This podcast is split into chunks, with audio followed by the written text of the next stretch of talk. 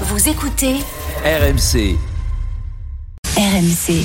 Mais je vais quand même pas pleurer parce que le Barça a pris 4-0 quand même, faut pas déconner les mecs. C'est la stat qui permet d'estimer la probabilité qu'un tir cadré finisse en but selon où il arrive euh, dans le but. C'est marrant pour Baptiste, il y a faute quand même. Il y a un C'est limite. il y a un coup de pub, il n'y a rien d'extraordinaire. Oh non, ah non, il y en a marre Non 20h22h. Génération After. Nicolas Jamin. Bonsoir à toutes et à tous et bonjour à toi qui nous écoute au podcast et bienvenue dans Génération After spécial drôle de dame pour l'Allemagne, une drôle de dame qui se régale le suspense de son championnat la Bundesliga comme dans une fin d'épisode de flic à Miami.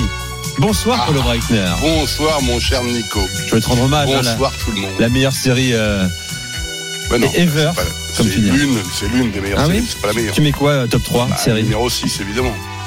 Numéro 6 Le prisonnier. Ah le prisonnier, ok. Prisonnier, Haute génération. évidemment. Et donc de flic à Miami, tu m'en as parlé, tu m'as fait une thèse cette, euh, cette semaine. Et Derek Derek, tu places euh, quand même Derek, c'est le fleuron des- de l'industrie allemande. Gilbert, Gilbert est typiquement le l'humour euh, l'humour strasbourgeois alsacien qui sait très bien que Derrick est une série culte et pourquoi elle est culte, mais il ne veut pas le ça, il veut pas le dire. Euh, Ah, Parce si que le héros était un agent de la Stasi et qu'on l'a su est après. un ancien. Déjà, il n'y a pas que lui. Un il, y a surtout, FS, non il y a surtout le producteur qui est, euh, qui est, ça c'est beaucoup plus important. On l'a su beaucoup plus tard. Mais ce qui est très important, c'est que la série d'Eric a surtout montré le- le- le- l'Allemagne, notamment la Bavière et les milieux petits bourgeois extrêmement proches des milieux euh, d'extrême droite pendant euh, 1933-1945 et toutes les générations après. Et c'est extraordinaire de le regarder sur cet angle-là. Voilà. C'est la minute d'Eric Eh oui. de. Ah, j'ai- j'ai toujours regardé cet angle-là. Hein. Et au, et au Je- moment, J'ai jamais regardé, on connaît tous, mais on l'a jamais vraiment regardé. On va pas Bah, on se Moi, Ah, si, Ah, voilà. C'était en début d'après-midi. Oui, tout le temps. Tu regardais 5 C'est ça. minutes et le rythme et la musique fait Il y avait un chien aussi, non?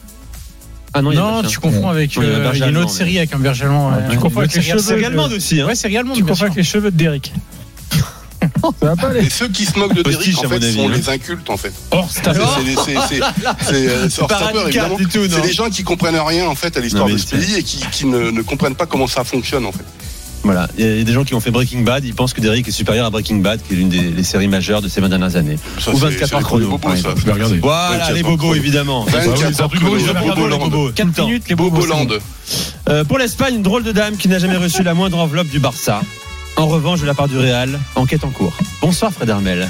Oui, c'est vrai qu'il y a des. Hola chicos. Non, mais, c'est- c'est- non, mais je vais vous dire des trucs. C'est vrai qu'il il y a eu, parmi les nombreux scandales du Barça, on n'aura pas le temps de l'évoquer ce soir, on sait qu'il y a une période où il y avait des journalistes euh, qui avaient des petites enveloppes pour dire du bien du, du Barça, quoi. Ouais, bien sûr, bien sûr. Après, je, J'ai sur le toit, c'est- une lourde accusation. Ah non, non, là, mais, quand non, mais ça s'était prouvé, il y a, on en a parlé il y a quelques semaines. Mais moi, je sais que du, côté- du temps du Real, avant Florentino Pérez, euh, il y avait des, euh, des gentillesses pour certains chroniqueurs, bien sûr, mais ça, c'est. Voilà, il y avait des invitations, il y avait tout ça. euh, oui, il y a des choses qui se sont passées euh, et qui ont parfois été, euh, été dénoncées. Mais là, l'histoire des enveloppes, oui, oui, ça. euh, ça, mais je pense que ça arrive partout. Hein, tu sais, le, le- la frontière entre l'amitié, euh, entre certains joueurs, certains dirigeants et certains journalistes, c'est pas propre à l'Espagne. hein, c'est un peu tenu, effectivement. Euh, pour l'Italie, une drôle de dame qui sera dans la zone technique à la Beaujoire d'Antoine Cambouaré jeudi soir. Bonsoir, Yvan Crochet. Bonsoir à toutes et à tous. Tu as poussé Euh, le FC Nantes. hein. Pousser le FC Nantes, ouais, exactement. Objectif qualification j'aimerais contre la plutôt Juve. pousser un peu Massimiliano Allegri pour lui donner quelques idées, lui souffler Ah, quelques idées. Je croyais vers la sortie, en fait. Non, Non, non, non, non. Ouais, il me dérange pas tant que ça, hein, c'est son football qui me dérange. d'accord. Et puis à 22h, comme tous les soirs, l'after avec Gilbert Bribois. Bonsoir, Gilbert. Salut les gars, on va lancer euh, le match de dimanche prochain. Alors vous allez me dire c'est pas tout de suite, c'est dimanche prochain, effectivement. Euh, mais enfin bon quand même, le Marseille-Paris euh, de dimanche, euh, il, promet donc euh, le deuxième euh, qui reçoit le premier avec les dynamiques euh, du, moment, les difficultés de Paris, euh, l'OM euh, qui n'arrête pas de gagner. Et en plus on aura coach Courbis tout à l'heure dans l'after.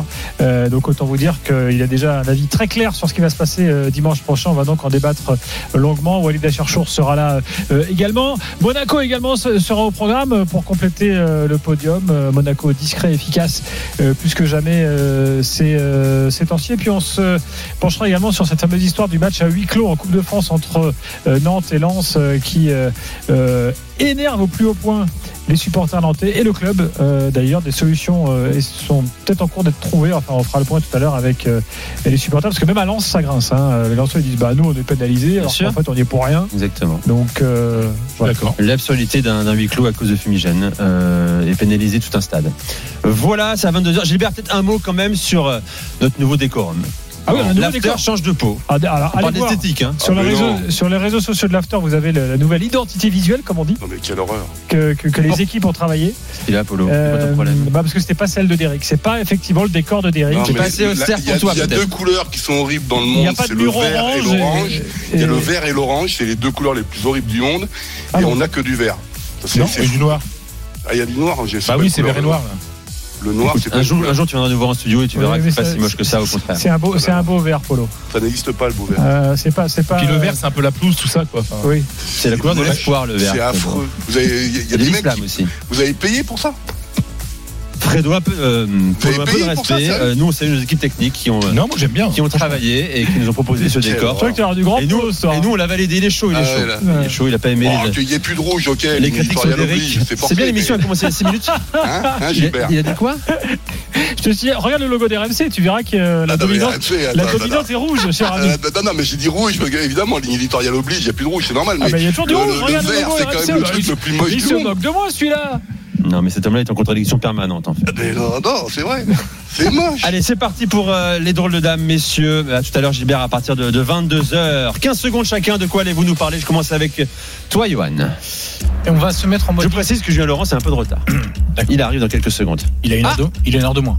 Il est là. Alors, on accueille euh, pour l'Angleterre une drôle de dame qui, non content euh, d'avoir euh, l'argent des Saoudiens, des Émiratis, des Américains, des Thaïlandais, va prendre l'argent des Qataris, peut-être. Bonsoir, Julien Laurence. Salut Nico, salut à tous. Peut-être effectivement. on va en parler, bien sûr. Johan, euh, de quoi vas-tu nous parler ce soir? On va se mettre en mode Ligue des Champions. On va parler du Napoli qui a enchanté l'Italie une nouvelle fois, qui on espère va enchanter l'Europe maintenant. Euh, on va parler aussi de l'Inter qui va être à- sur une fin de saison très très importante et le match de demain va avoir une signification très importante pour la fin de saison, pour son avenir à court terme. Et puis on parlera de Lecce, outre euh, la belle région des Pouilles dont on parlera. On, on évoquera évidemment Magnifique euh, la nouvelle victoire de Lecce qui s'est encore tapé un gros du championnat. Fred Vous avez aimé les 15 points de pénalité pour, euh, pour la Juve Vous avez euh, aimé les, les, les malversations euh, financières sur les contrats de Manchester City Eh ben nous, l'Espagne, on peut aussi être comme vous, hein, avec le Barça qui a payé près de 7 millions d'euros sur 17 ans au vice-président des arbitres pour être conseiller sur l'arbitrage. Chaque jour suffit sa peine, on en apprend tous les jours. Aujourd'hui, premier club à se plaindre de cette histoire et à demander une enquête approfondie, le CVIFC.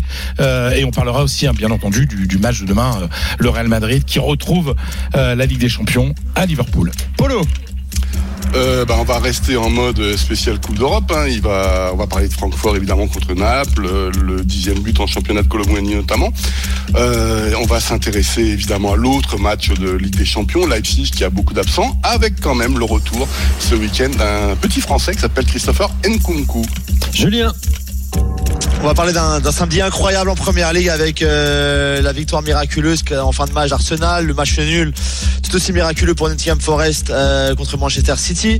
Euh, encore une défaite pour Chelsea aussi. On va parler de Liverpool qui lui aussi revient bien avant de défier le Real de Madrid, le Real Madrid pardon. Et, et Rashford, peut-être le meilleur joueur d'Europe avec nos, nos copains du Napoli. Voilà pour le programme des drôles de dames jusqu'à 22h. Gilbert dans la foulée à 20h45, votre rendez-vous du lundi soir. Vous nous appelez au 32-16. Posez vos questions à Johan, Polo, euh, Julien et Fred. Julien, on commence avec toi. On parle d'Arsenal et Manchester City pour le titre en, en première ligue. Et si et si c'était United cette année, dix ans après son dernier titre euh, en, en PL, Euh, victoire 3-0 contre Leicester et ça revient fort sur les deux devants.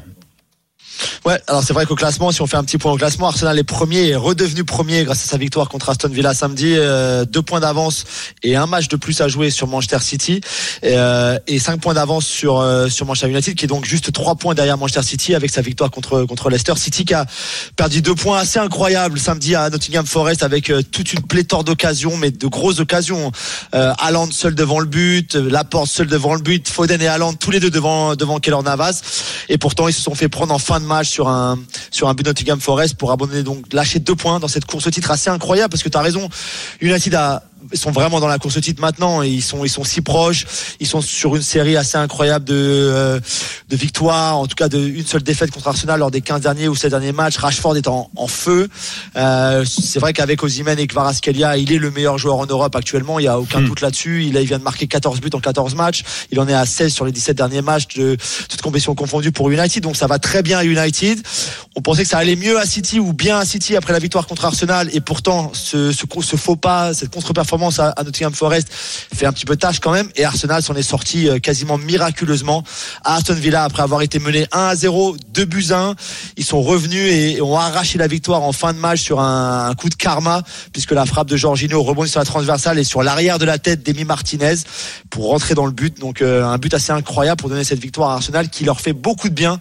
Eux qui restaient sur trois matchs sans victoire. Tu as dit Marcus Rashford, euh, top 3 euh, européen, voire mondial actuellement. Tu l'as associé à Kvaratskhelia et euh, Victor Osimhen. Euh, il, est, il a déjà battu son, record de but cette saison. On est en, février. Ou eux égalé. En Ouais, tout il, cas. Ouais, il en est à 24, toutes compétitions confondues. Je crois que c'est c'est 16 ou 17 en première ligue. Euh, et surtout, il est sur une série assez incroyable. C'est-à-dire que maintenant, tu sais qu'il va marquer avant que, avant que le match débute. Il trouve les bonnes positions. Il a été très bon contre le Barça de Fredo euh, jeudi soir en Europa League, où il a fait beaucoup de mal à cette défense euh, barcelonaise en jouant plus dans l'axe alors que pour nous en championnat il joue plus sur un côté Euh, mais il est capable de tout faire il prend la profondeur tellement bien il est tellement intelligent et puis surtout il a beaucoup travaillé sur la finition avec Ten Hag avec Benny McCarthy Euh, la confiance est là aussi et je pense que la structure du jeu du United on l'avait déjà expliqué avant mais euh, lui fait Ouais. beaucoup de bien notamment le notamment le, le jeu de Bruno Fernandes derrière lui Gars, juste question, euh, tour de table. Rashford, euh, top européen aujourd'hui, incontestablement. Euh, Polo. Oui, statistiquement parlant, ce qu'il fait, euh, mais ça fait euh, plusieurs années quand même qu'il était dans une forme de, de corridor. On savait pas trop ce qu'il allait devenir. Exactement. Euh, là, il est en train de. C'est pour ça qu'il faut jamais c'est, c'est les, les, les- sortir toujours des, des phrases très abruptes sur des joueurs pas bons, pas bons, etc. Non, il y a le coach est toujours important, le système de jeu est très important, et peut-être que le fait, en effet, que qu'un joueur comme Cristiano Ronaldo ne soit plus là, bah, fait que bah, il se retrouve dans la lumière, et c'est très bien pour lui. Fred. Bah, moi, j'étais vraiment impressionné par euh, l'United que j'ai vu contre le Barça au Camp Nou, parce qu'on a quand même un Barça qui, survole la Liga. Hein. Je veux dire qu'il y a des stats absolument extraordinaires. Et là, j'ai vu une équipe, moi, ce qui m'a su- surpris, parce que j'ai écouté depuis le début de la saison, j'ai vu quelques matchs quand il y avait encore Cristiano Ronaldo, quand, quand ce- cette équipe de l'United, on savait pas ce qu'elle voulait faire. Là, c'était tout le contraire. J'ai vu une équipe qui savait parfaitement, des joueurs qui savaient parfaitement ce qu'ils devaient faire sur la pelouse. C'est-à-dire que il y a, y a une, euh, je sais pas ce qu'en pense Julien, mais on sent le travail derrière. Quand on a vu quelques matchs dans sa vie, on se dit, ça, c'est des gens qui, ça, c'est des mecs qui s'entraînent. C'est-à-dire que rien. Alors il y a bien entendu l'inspiration, comme le but extraordinaire euh, que met euh, au, premier poteau dans un angle incroyable euh, Rashford à l'un des meilleurs gardiens du monde qui s'appelle Marc-André ter Stegen. Il y a ces inspirations-là, mais sinon tu sens que, que c'est entraîné. Tu sens que les, les, passes elles se font là où elles doivent se faire.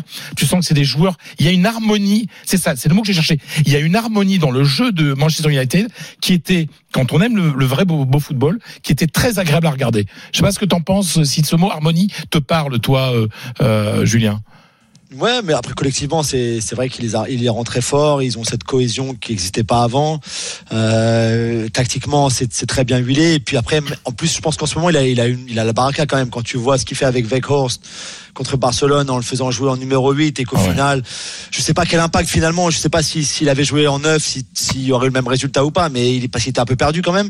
Mais moi, j'ai trouvé ça génial comme inspiration, euh, comme plan de jeu pour euh, pour faire déjouer un petit peu le Barça, notamment au milieu de terrain, pour replacer Rashford dans l'axe, alors que Xavi par exemple avait fait bouger Arojo arrière droit à la base, j'imagine, pour Eh contrer ben, Rashford. pour contrer, bien sûr, bah, bien sûr.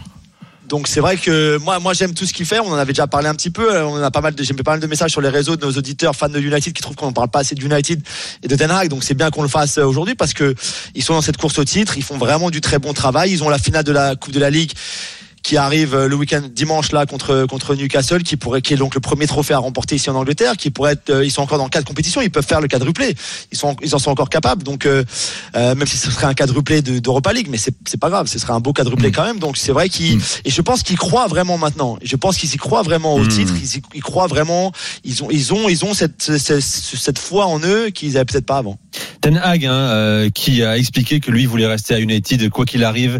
euh, si le club est vendu dans les prochains prochains mois, il est sous contrat jusqu'en 2025 avec euh, Manchester United. Julien, d'ailleurs, deux offres officielles hein, pour le rachat d'United. Euh, Ineos et le Qatari Jassim Bin Hamad Al Thani, euh, appuyé lui par un consortium de fonds euh, soi-disant privés. On va en parler dans un instant. Te le dire où on en est exactement. Est-ce que ça pourrait impliquer euh, pour l'avenir de Manchester United? Et si réellement les Glazers sont vendeurs? Parce qu'il y a d'autres hypothèses euh, d'ouverture de capital. On en parle dans Génération After spécial drôle de dame avec Fred Armel, Julien Laurence, bien sûr, Paulo Breitner et Johan Crochet. Vous écoutez RMC, il est 20h15. À tout de suite.